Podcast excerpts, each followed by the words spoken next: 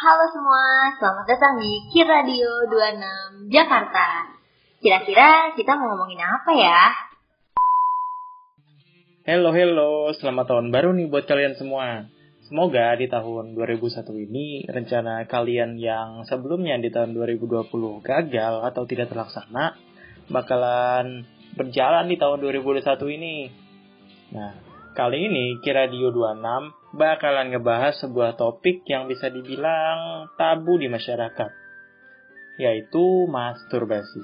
Yap, masturbasi. Beberapa dari kalian pasti tidak asing dengan yang namanya masturbasi ini nih. Buat kalian yang belum tahu, masturbasi itu apa? Jadi, masturbasi itu adalah sebuah stimulasi yang dilakukan sendiri di titik rangsangan untuk mencapai kepuasan seksual. Nah, masturbasi juga gak dilakukan sama cowok doang nih. Ternyata, cewek pun juga bisa masturbasi. Nah, tapi kali ini, Kira Dio bakalan ngebahas dampak masturbasi bagi cowok-cowok. Nah, sebenarnya dilihat dari dunia medis, masturbasi itu merupakan hal yang sangat bermanfaat.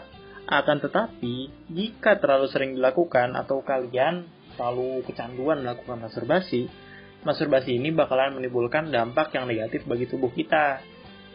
Kita mulai dari dampak negatifnya dulu aja kali ini ya.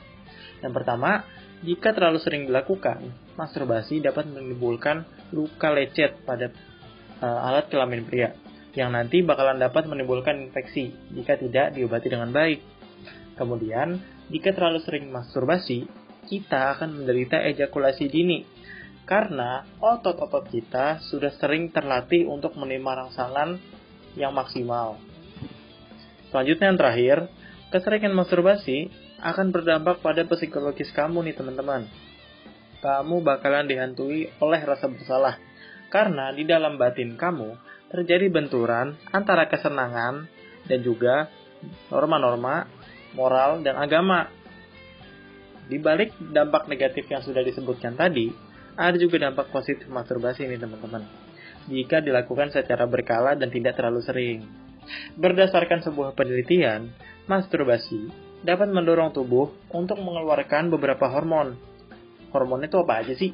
Jadi, hormon yang dikeluarkan oleh tubuh yaitu hormon dopamin, endorfin, dan juga oksitoksin, di mana ketiga hormon ini dapat menekan pengeluaran hormon kortisol atau hormon stres.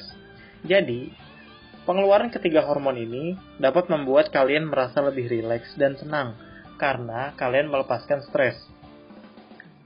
Nah, itu aja nih pembahasan tentang masturbasi. Menurut kalian gimana sih tentang masturbasi itu? Sampai jumpa di episode berikutnya. Bye bye.